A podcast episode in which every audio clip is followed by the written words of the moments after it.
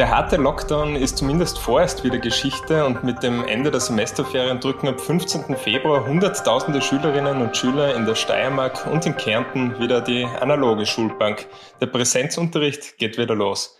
Mein Name ist David Knees und was beim Thema Schulen, Unterricht und Betreuung auf uns zukommt, weiß meine Kollegin Sonja Beitler-Hasewend. Hallo Sonja. Hallo. Ja, während wir uns weiterhin einloggen und auch jetzt vom jeweiligen Homeoffice aus miteinander reden, kehrt in den Schulen wieder ein Hauch von Normalität ein. Kann man das überhaupt so sagen oder anders gefragt? Wie konkret schaut der Unterricht dann für welche Schulstufen aus und worauf müssen sich Schülerinnen, Schüler und Eltern ab Montag einstellen? Ja, es kehrt wieder etwas Normalität ein, allerdings, wie schon gewohnt, mit Einschränkungen. Ähm, da muss man zum einen mal, wie du eh schon gesagt hast, nach Schultypen unterscheiden. Also an den Volksschulen wird es so sein, dass die Kinder wieder ganz normal in die Schule kommen können, also auch in ihrer gewohnten Klassenstärke und auch an allen Tagen der Woche. Sie müssen auch, wie Sie es ja auch schon gewohnt sind, auf den Gängen und überall, wenn Sie nicht gerade auf Ihrem Platz sitzen, einen Mund-Nasenschutz tragen.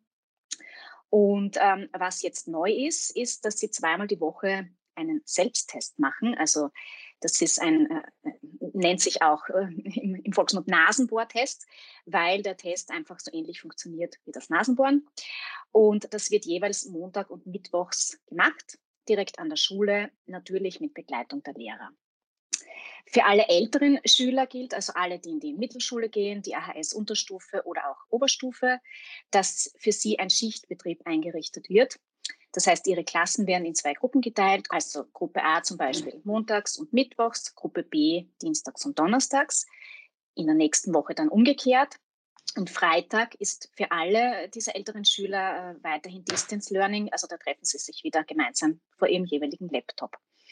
Ja, ähm, diese äh, Kinder und Jugendlichen ähm, müssen, ähm, also bis 14 müssen sie einen Mund-Nasenschutz tragen, aber auch im Unterricht. Und ab äh, der Oberstufe müssen sie äh, nach derzeitigem Stand eine FFP2-Maske tragen. Ähm, wie das dann genau sein wird, wird allerdings noch verhandelt. Wie die Schulen das machen werden, das ist ähm, also diese, diese Zeit, wo die Schüler nicht direkt an der Schule sind, sondern wo sie eben zu Hause sind an diesen Tagen. An manchen Schulen äh, wird das so gemacht, dass sie per Video den Unterricht direkt über Computer übertragen oder auch sogar übers Whiteboard, wenn vorhanden. Das ist so eine elektronische Tafel. An vielen Schulen wird es aber so sein, dass sie einfach Arbeitsaufträge an die Schüler, die zu Hause sind, geben, die diese dann selbstständig erarbeiten müssen. Also das bleibt den Schulen autonom überlassen ja, auch je nachdem, wie sie ausgestattet sind und, und wie da die Möglichkeiten sind, genau. Mhm. Du bist selbst auch Mutter. Äh, wie geht's dir jetzt mit deinen Kindern? Wie geht's deinen Kindern mit Testen, Schulbesuch, äh, Fernunterricht etc.? Mhm. Ja, also meine Kinder freuen sich schon wieder sehr auf Schule und Kindergarten nach den Ferien. Ähm, was den Test betrifft, ähm, mein, mein, sechsjähriger Sohn, also war auch zwischendurch in der Betreuung in der Schule. Ähm, da gab es diese Tests schon. Die haben wir damals mit nach Hause bekommen. Da wurden sie noch nicht in der Schule gemacht. Und das, ich, ich kann nur sagen, aus meiner Erfahrung, das ist ganz einfach abgelaufen. Also er konnte das selber machen. Das ist so eine Art Wattestäbchen, ein bisschen länger. Das tut er sich nach vorne in die Nase hinein, dreht es pro Nasenloch fünfmal um.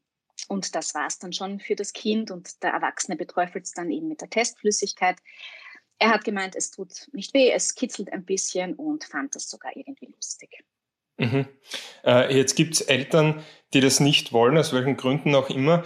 Äh, was passiert mit deren Kindern? Ähm, wer das nicht will ähm, oder machen kann, ähm, dessen Kind oder die älteren Schüler dürfen das auch selber entscheiden. Ähm, die müssen zu Hause bleiben, also die dürfen nicht in die Schule kommen, außer am ersten Montag nach den Ferien. Das wird so als Art Übergangstag gesehen, wo auch die Kinder und Jugendlichen ihre Einverständniserklärungen mitbringen, ob sie eben getestet werden dürfen. Aber grundsätzlich ist es so, dass sie dann weiterhin ein, eine Art Homeschooling machen. Allerdings wird es dann nicht mehr so umfangreich sein wie das Homeschooling im Lockdown, weil es einfach die Schulen, äh, Lehrerinnen und Lehrer nicht mehr so leisten können, dass sie dann zweimal den gleichen Unterricht vorbereiten.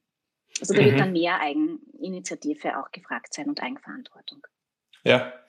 Äh, wo der Präsenzunterricht schon wieder losgeht oder losgegangen ist, ist in Wien und Niederösterreich.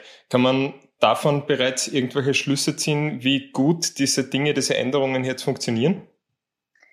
Also was man so hört aus Wien und Niederösterreich von Lehrer- und Elternvertretern, ähm, ist das Ganze relativ reibungslos und, und, und, und unaufgeregt äh, losgegangen.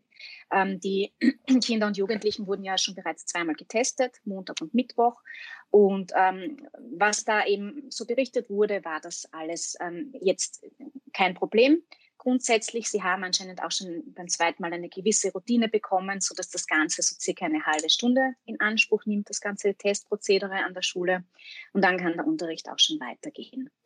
Ähm, Laut Schätzungen des Wiener Elternverbandes haben ca. 10 Prozent der Eltern von Volksschulkindern ihre Kinder beim ersten Test begleitet, waren halt dabei, was sie auch durften beim ersten Mal. Ähm, das heißt, der Großteil hat da schon auf die Schulen vertraut, dass die das auch ordentlich machen. Ja, scheint relativ problemlos wieder in die Gänge gekommen zu sein, das Ganze. Mhm. Äh, am Semesteranfang vielleicht jetzt noch nicht ganz aktuell, aber es liegt in der Natur der Schule, dass früher oder später Tests kommen, Schularbeiten kommen. Wie schaut es damit aus? Wie werden die ablaufen jetzt in Zeiten von Corona oder in Zeiten nach dem harten Lockdown? Ja, immer ein heißes Thema natürlich für die, für die Schüler. Ähm, grundsätzlich ist es so, dass ähm, es, also Tests und Schularbeiten können abgehalten werden so ist die Verordnung. Ähm, es wird aber von allen Stellen gesagt, dass Lehrerinnen und Lehrer einfach Maß und Verhältnismäßigkeit einhalten sollen. Also es ist davon auszugehen, dass jetzt nicht der ganze Stoff durchgepeitscht wird in dem Semester. Es gelten die Regelungen ja mal bis Ostern immerhin. Was man aber sagen kann, es wird von den Schülerinnen und Schülern wieder viel Flexibilität erwartet, was sie jetzt ja auch schon gewohnt sind. Mhm. Also weiterhin einige Fragen offen. Äh, aber wie schaut es denn eigentlich in den Kindergärten aus? Was ändert sich da? Also die Kindergärten öffnen auch wieder ganz normal mit Montag, wobei man dazu sagen muss, dass die Kindergärten auch bisher schon im Lockdown recht gut gefüllt waren mit Kindern. Das liegt einfach daran, dass das sehr kleine Kinder sind, die einen sehr großen Betreuungsbedarf haben und berufstätige Eltern das dann nach so langer Zeit auch einfach nicht mehr leisten konnten und ihre Kinder dann in den Kindergarten gegeben haben. Ähm, Kindergartenkinder werden nicht äh, mit diesen Nasenbohrtests getestet. Das wird damit begründet, dass es ähm, einfach medizinische Hinweise darauf gibt, dass das bei Kindern einfach nicht so gut, bei diesen kleinen Kindern nicht so gut wirkt, weil die einfach noch nicht so viel Sekret in der Nase haben. Das ist äh, einfach noch nicht so getestet an Kindern, ähm, an diesen kleinen. Und der zweite Grund ist, ähm, dass man davon ausgeht, dass so kleine Kinder ähm, nicht diese ganz große Rolle im Infektionsgeschehen spielen und man daher darauf verzichtet. Was die Pädagoginnen, also das Personal betrifft, die müssen ebenso auch wie die Lehrerinnen und Lehrer einmal in der Woche, also einmal pro Woche zum Test. Ähm, wie das dann genau ab vonstatten geht, das ist auch noch nicht ganz klar, aber bisher ist es einfach so, dass sie einmal die Woche ähm, sich testen lassen müssen bei Antigen- oder PCR-Tests. Und es wurde schon angekündigt, dass an, an die Einrichtungen nach Möglichkeit auch diese Selbsttests geliefert werden, dass sich die Pädagoginnen und Pädagogen einfach zwischendurch selber auch testen können, wenn sie, äh, damit sie schauen können, ob alles okay ist. Was, ähm, was noch wichtig ist, das verpflichtende Kindergartenjahr, also das letzte Jahr vor der Schule.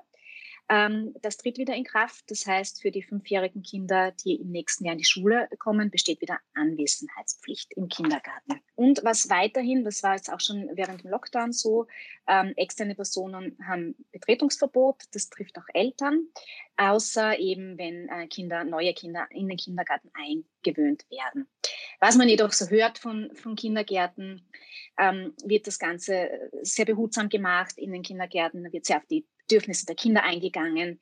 Ähm, auch eben die Regelungen sind dort eben so, dass die Kinder gut damit äh, klarkommen können. Ähm, es wird so sein, dass die Pädagoginnen, die getestet sind, in den Kindergärten keine Masken tragen müssen. Ähm, und das wird eben damit argumentiert, dass ähm, die kleinen Kinder eben noch in der Sprachentwicklung sind und auch einfach in ihrer sozialen Entwicklung das einfach viel mehr brauchen, dass sie das Gesicht sehen, dass sie den Mund sehen beim Sprechen. Und ja, so wird das dann ablaufen. Mhm. Ja, danke für diesen Überblick, Sonja Peitler-Hasewend. Ich wünsche dir und deinen Kindern dann einen tollen Schulstart nächste Woche. Dankeschön. Ihnen danke fürs Zuhören. Zum Abschluss vielleicht noch der Hinweis, Sie können diesen Podcast abonnieren auf Spotify, Apple Podcast oder Google Podcast oder wo immer man Podcast hören kann. Dann verpassen Sie auch keine neue Ausgabe. Auf Wiederhören.